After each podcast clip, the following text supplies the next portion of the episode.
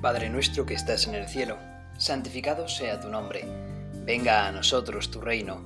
Hágase tu voluntad, en la tierra como en el cielo. Danos hoy nuestro pan de cada día. Perdona nuestras ofensas, como también nosotros perdonamos a los que nos ofenden. No nos dejes caer a tentación, y líbranos del mal. Había un anuncio de televisión que venía ahora que, estamos en época un poco más de calor y hay más bichos, eh, hay más mosquitos, venía pues a, anunciar que, que, era un matacucarachas, básicamente. Y ya hace años que no, muchos años que ya no ponen este anuncio en televisión. Yo era más bien tirando a ser un crío cuando lo escuchaba y recuerdo que aparecía una especie como de cucaracha, bueno, como de juguete, ¿no? Como estas que les das cuerda y andan por sí solas. Era parecía que a veces hasta le ponían ruedas, ¿no? E iba andando por ahí y de repente llegaba un momento en que, en que se paraba, ¿no? Y decía, las cucarachas viven, las cucarachas comen, las cucarachas se reproducen, las cucarachas mueren. No, las cucarachas dicen no sé qué cosa y luego decía, terminaba por decir, y con cucal mueren. Más o menos decía eso, ¿no? Así que venía a decir todas esas cosas, ¿no? Y luego decía Cucal de Cruz Verde. Recuerdo que decía todo eso el anuncio de televisión. Bueno, pues, pues esto me ha servido también pues para recordar eh, en el trabajo, o sea, perdón, en, en la meditación que tenemos que dar hoy o que quisiera dar hoy acerca del trabajo. Y para ello me he servido de, de la principal fuente que tengo que, por deontología profesional, tengo que decir que, que sobre todo la meditación no es mía, que es más bien del libro de Para ser cristiano de Juan Luis Lorda, y que habla del trabajo concretamente, este, entre otras cosas. Y precisamente recordaba ese anuncio de Cucal, de Cruz Verde, de que se nace, se crece, se madura, se da sus frutos y al final se acaba por terminar muriendo, uno, porque al fin y al cabo también a nosotros, sin nosotros ser cucarachas, porque valemos mucho más mm, para Dios que una cucaracha, sin embargo, pues la vida humana también tiene un tiempo limitado, nuestra vida tiene un tiempo limitado. Y al final cuando llega el momento de presentarnos ante Dios, pues cada uno de nosotros tendremos que recomponer nuestra historia, la historia que hemos ido escribiendo día a día. Sea rica o pobre nuestra historia, nos presentaremos así ante Dios. Y tenemos nosotros a los cristianos al menos tenemos esa ilusión de que Dios pues vea nuestra historia con buenos ojos y que, que vea que hemos procurado pues amarle a Él y a los demás. Esperamos que Dios vea en nosotros pues como un padre ve a sus hijos con orgullo y vea nuestra vida de ese modo, por lo del cariño que hemos puesto en obrar para, para Él y para sus hijos. Espero que nuestra vida sea del agrado del Señor. Aun en medio de tantas limitaciones como tenemos, de tantos errores que cometemos por nuestros pecados, que acompañan nuestra vida. Esta historia queda grabada para siempre ante tus ojos, Señor, pero también ante los ojos de todos los seres humanos. Y un día, cuando ya hayamos murado, oiga, hayamos murado, anda que yo también, perdón, hayamos muerto, no sé en qué estaría pensando, he dormido poco hoy. El día que hayamos muerto y nos presentemos ante ti, Señor, pues que podamos conocer esa verdad ante nuestros ojos de lo que ha sido nuestra vida, nuestro trabajo.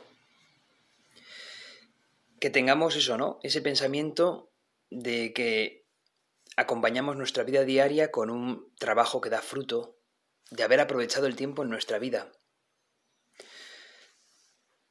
La, cultura actual en la que vivimos eh, ofrece a los hombres pues mucho trabajo, mucho sentido de aprovechar el tiempo, multiplicando las actividades que, se ofrecen en nuestra vida, que si la música, la gimnasia, el gimnasio, la práctica de algún deporte, desarrollar alguna afición o algún arte, tener más conocimientos, leer más.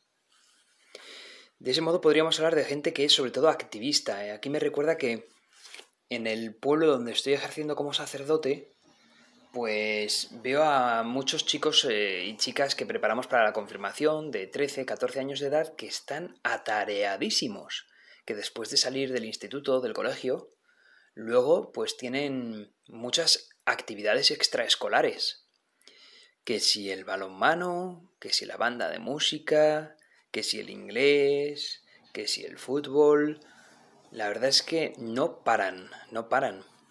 Pero bueno, esto está como muy motivado, ¿no? Por la excelencia. Tenemos que ser excelentes en, en, dentro y fuera del colegio, excelentes dentro y fuera del trabajo, cultivar muchas cosas. La verdad es que es algo muy bueno, ¿no? Que la gente tenga ese deseo de excelencia, siempre y cuando los chicos mm, puedan luego, pues eso, ¿no?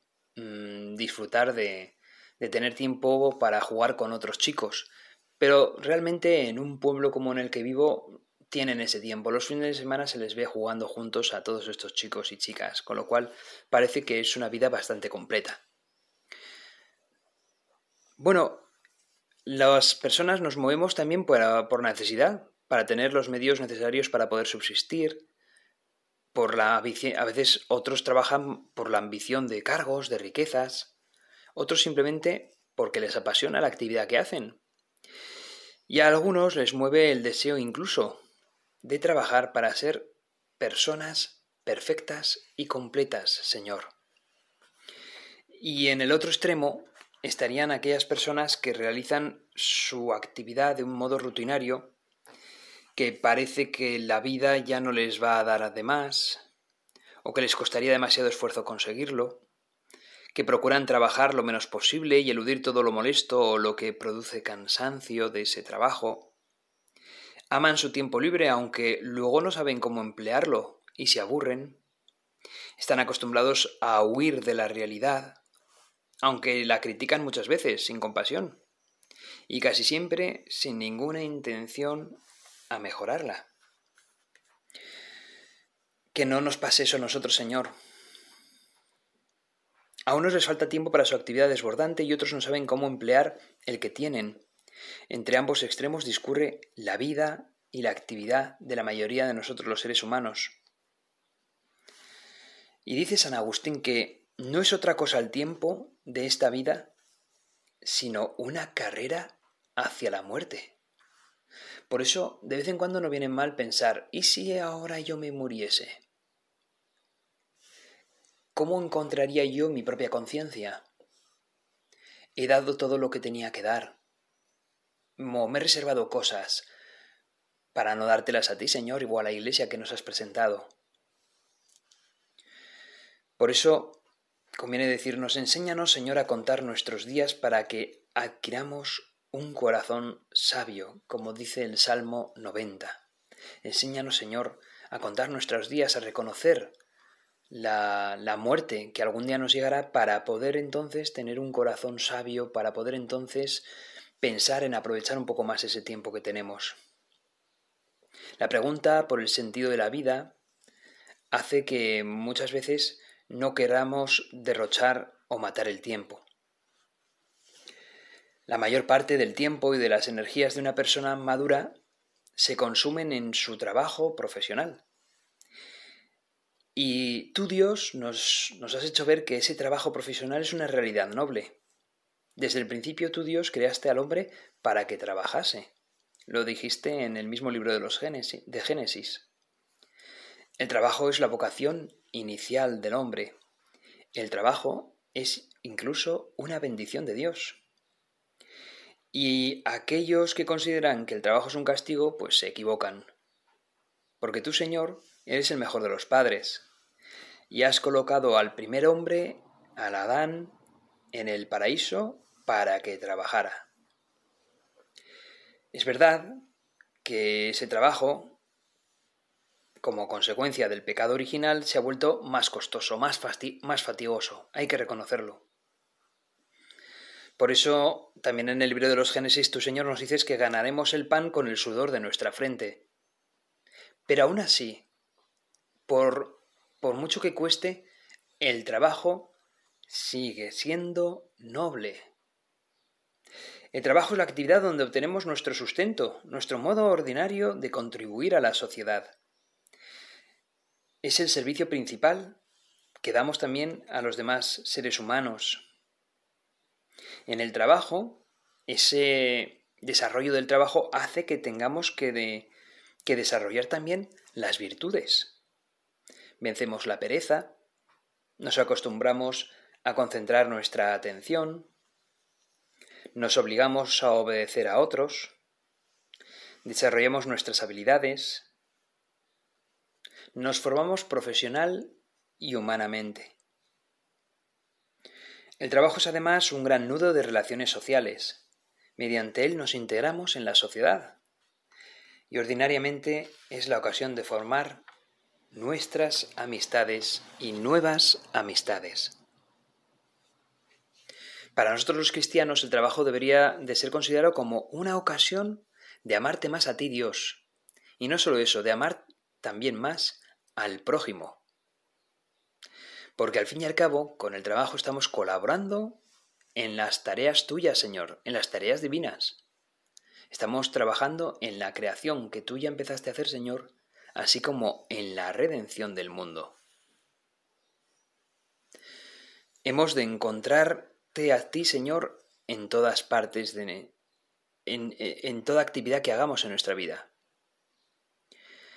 Y bueno, el trabajo me da una ocasión para hacer algo por los demás, por el prójimo. El trabajo, por su propia naturaleza, tiene como objeto prestar algún servicio a los demás. Por lo tanto, en realidad, Señor, estamos cooperando contigo, porque tú eres el principal servidor de los demás. Tú, Dios, quisiste que el ser humano fuese cooperador tuyo, para que dominásemos la tierra, como dices en Génesis, y para cuidarla. Y por lo tanto también colaboramos con la obra de tu redención. Porque como, como muchas veces nuestro trabajo se hace costoso, ¿verdad? Requiere una cruz. Podemos, por tanto, con esa cruz, adherirnos a la cruz de Cristo. En la película la, vida es bella, es una película preciosa, ¿verdad? A mí me encanta, le gusta muchísima gente y en el ámbito de la iglesia también pues gusta mucho esa película.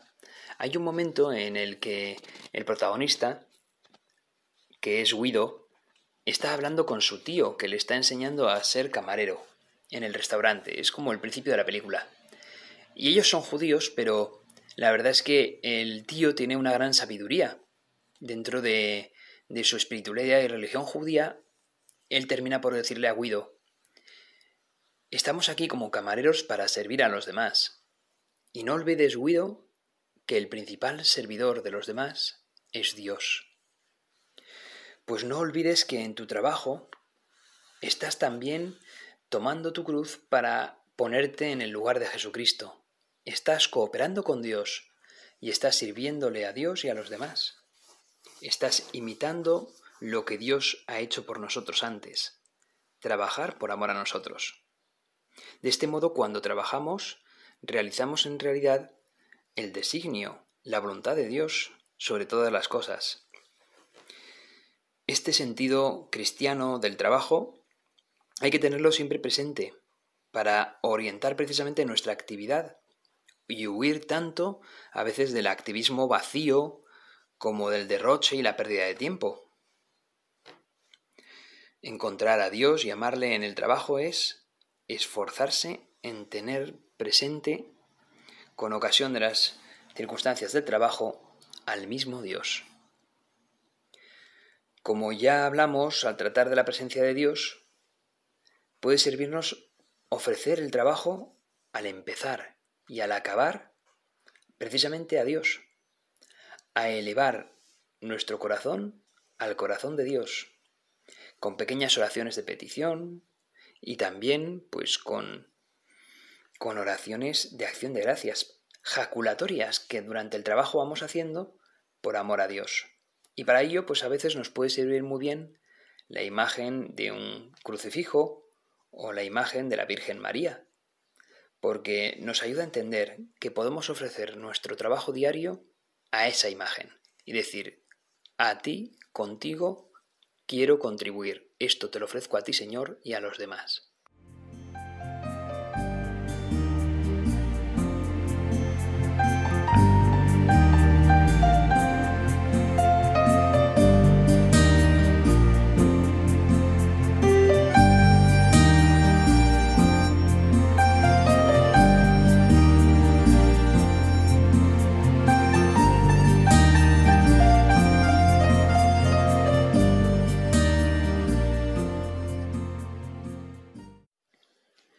San José María Escriba de Balaguer, el fundador del Opus Dei, hablaba en muchas ocasiones precisamente de la santificación de la persona a través de la vida ordinaria y del trabajo ordinario. Pero él no fue el único ni tampoco el primero en decirlo. Él mismo lo reconocía. Esto que os digo no es algo nuevo, es algo que se ha dicho mucho siempre desde el principio de la historia, pero que conviene que lo resaltemos, porque al fin y al cabo, sobre todo, nuestra vida va a estar en un porcentaje mayúsculo precisamente con las personas que trabajan con nosotros. Y por lo tanto merece la pena que en ese trabajo pongamos una especial atención para santificarnos. Pero para que veamos que efectivamente es una cosa antigua, ya en el siglo V, San Juan Crisóstomo, un padre de la Iglesia, dice lo siguiente, y leo en una de sus homilías. Una mujer ocupada en la cocina o en coser una tela puede siempre elevar su pensamiento al cielo e invocar al Señor con fervor. Uno que va al mercado o viaja solo puede fácilmente rezar con atención. Otro que está en su bodega, ocupado en coser los pellejos de vino, está libre para levantar su ánimo al maestro. El servidor, si no puede llegarse a la iglesia, porque ha de ir de compras al mercado, o está en otras ocupaciones, o en la cocina, puede siempre rezar con atención y con ardor. Ningún lugar es indecoroso para Dios. Qué buena frase, ¿verdad? Nos ofrece aquí San Juan Crisóstomo. Señor, ningún lugar es indecoroso para ti, para que te recemos a ti, Señor. Tú no te escandalizas de nosotros ni de las cosas que hacemos. Para ti no hay un trabajo mayor o menor. Para ti simplemente hay el amor que pongamos o no en nuestro trabajo y, el amor que pongamos en ti cuando trabajamos. Es verdad que, que hemos hablado de trabajos quizás que sean más manuales, porque cuando se trata de un trabajo intelectual, cuando requiere de estar pensando y llevar la mente por cosas concretas con atención, es verdad que puede resultar más difícil llenarlo de la presencia de Dios. En cambio, es necesario que nos esforcemos por impregnar ese contenido de nuestro trabajo desde una mentalidad cristiana. Si algunos de que me oís sois abogados, políticos, maestros, periodistas, profesores, escritores, científicos, nuestro trabajo tiene un aspecto más bien doctrinal, que es verdad que hemos de ir conociéndolo bien, para impregnar también ese trabajo doctrinal de un sentido cristiano, de un sentido de ayuda al prójimo, un sentido de amar a Dios lo primero. Nuestra responsabilidad en este campo es grande. Mediante la lectura, el estudio, nos esforzaremos en vivir cristianamente y hacer con mejor apoyo, pues precisamente a través de ese estudio y lectura, nuestra propia actividad. Hemos de esforzarnos en elevar nuestra cultura, nuestra doctrina, para hacer con mayor fruto nuestro trabajo, aunque éste simplemente consista en dar golpes con un martillo. Por otra parte, hemos de ver también el trabajo como una ocasión, pues eso, privilegiada para servir a otros. Es verdad que muchas veces necesitamos trabajar para podernos mantener y mantener a quienes dependen de nosotros, ¿verdad? Pero nuestro trabajo, independientemente de ese aspecto económico, también es una actividad del ser humano. Es decir, la actividad de una persona que sirve a otras personas. Y ese espíritu de servicio a los demás ennoblece nuestro trabajo y le da un sentido nuevo. Así un comerciante pues no es un simple hombre que te vende un producto, sino que es un hombre que realiza un servicio a otras personas vendiendo productos. Lo mismo sucede con el trabajador que está en una cadena de producción. No está simplemente apretando tornillos, sino sirviendo a las personas que adquirirán ese producto después de que él atornille esos tornillos. hemos de tener un criterio de honestidad en nuestro desempeño, también de nuestro trabajo, pero quizás todavía más aquellas personas que se dedican a funciones públicas, pues tienen que servir a ese bien común. Por eso es tan importante que dediquemos nuestras oraciones al Señor. También en misa pedimos un montón por los servidores públicos, por los gobernantes, porque son personas que requieren de una mayor presencia virtuosa en sus vidas. Y la atención pública se hace tanto atendiendo en una ventanilla al público como gobernando un sector de la ciudadanía. Los hombres, las mujeres que tienen un servicio público a los demás deben de impregnarse del sentido de servicio. Si no sucediese así, entonces ya se dejarían arrastrar más bien por honores, por ambiciones. La función pública es una gran oportunidad de servir a los demás y de procurar resolver los problemas de la gente. Desde muchos siglos muchas personas han estado destinadas a un tipo de trabajo porque no había otra oportunidad de trabajo, por su familia, por su amo, por su pueblo, su nación, su sistema quizás feudal. Pero hoy en día existe una gran parte de la sociedad que tiene la posibilidad de decidir sobre su propio futuro. Estos son los estudiantes, que tal vez algunos de vosotros estáis estudiando y me estáis escuchando. Dios ama el estudio que hacéis. Tú, Señor, amas cada cosa que hacemos por amor y servicio a los demás. Pero no hemos de olvidar, Señor, que el poder estudiar pues es precisamente una situación de privilegio porque y, muchas veces por, por, la edad joven de algunos estudiantes no se dan cuenta de que en realidad son unos privilegiados. Porque poder gozar algunos años de no tener que hacer otra actividad que la de aprender en el estudio, con horarios cómodos, con periodos de vacaciones, en realidad es un privilegio que no está al alcance de todos. Y de algún modo, estos estudiantes podrán escoger hasta cierto punto, su propio futuro. La gente joven tiene una situación que es irrepetible en la vida y tienen en su mano la posibilidad de, de poder elegir más o menos qué es lo que desean hacer. Qué importante es entonces que estas personas se planteen las cosas con amplitud de miras, con magnanimidad. Que pongáis, estudiantes, vuestros ojos en el Señor, a ti, Señor, dirigimos nuestros, nuestros ojos, nuestro tacto, oído, nuestros sentidos, precisamente para que en el momento de esa juventud estos jóvenes puedan elegirte a ti, elegirte amar a ti, elegir ser santos y puedan luego elegir la vocación a la que tú les destinas, Señor. Porque ahí es cuando uno se puede entregar más a ti y a los demás. El sentido de ese servicio ilumina la obligación de estudiar. Pero el modo como se estudie, la frecuencia con que se haga, la rutina de estudio con que se emplee, las ganas de querer aprender más, determina también cómo serán como trabajadores esos estudiantes. Y de poco servirá tener muchos conocimientos si luego se tiene pocas ganas o costumbre de aplicarlos en la sociedad. Por eso el estudio debe ir unido a un trabajo por amor a los demás, un trabajo virtuoso. Dios, tu Señor, no haces acepción de personas. No miras las cosas humanas como nosotros las vemos, y valoras cualquier actividad que nosotros los seres humanos hagamos.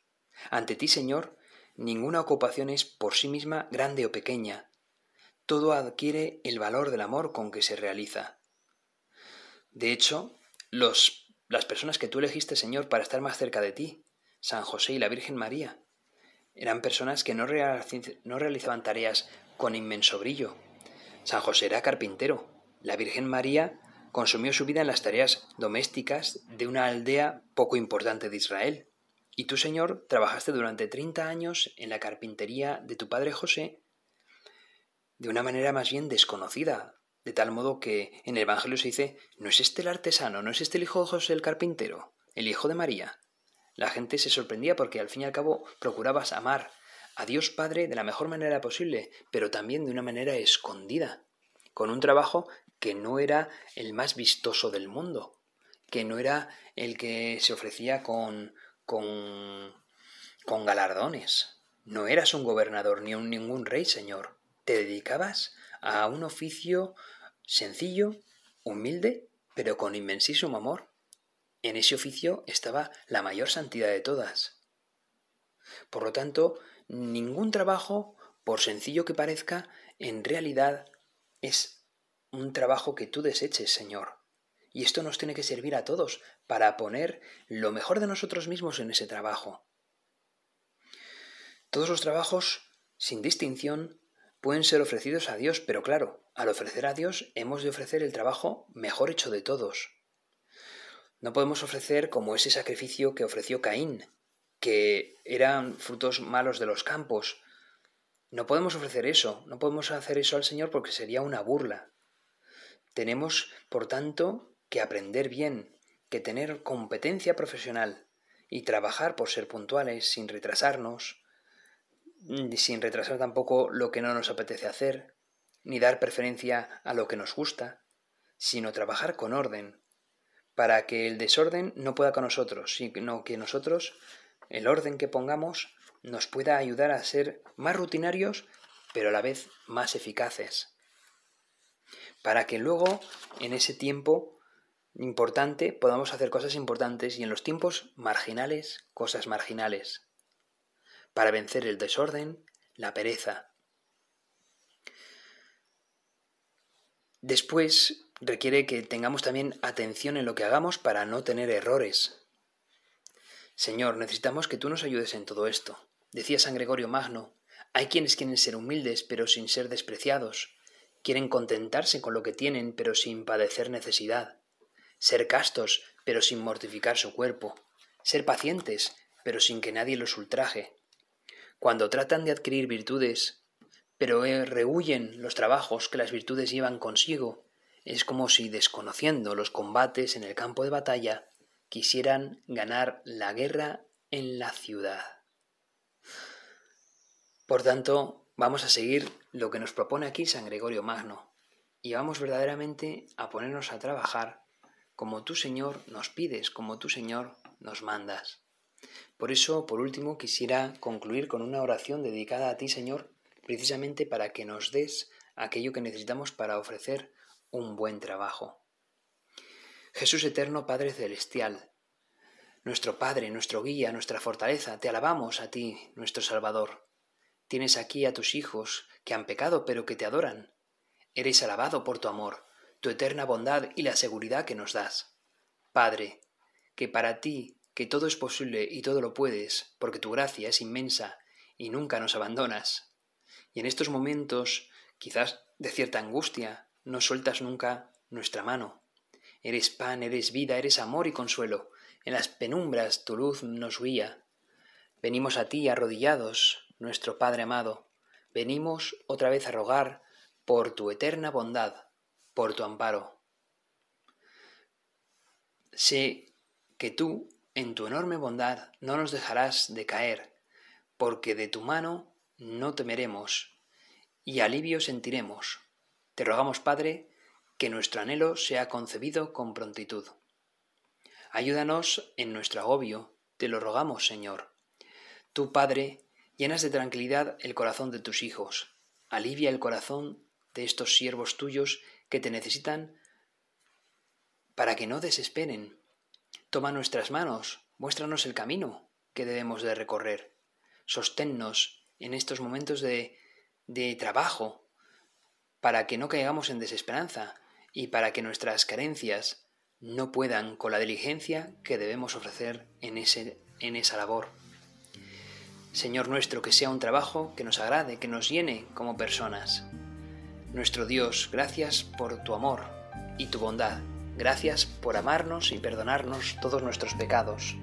Todo lo creemos en ti. Amén. Bendito seas por siempre, Señor. Dios te salve María, llena eres de gracia, el Señor es contigo.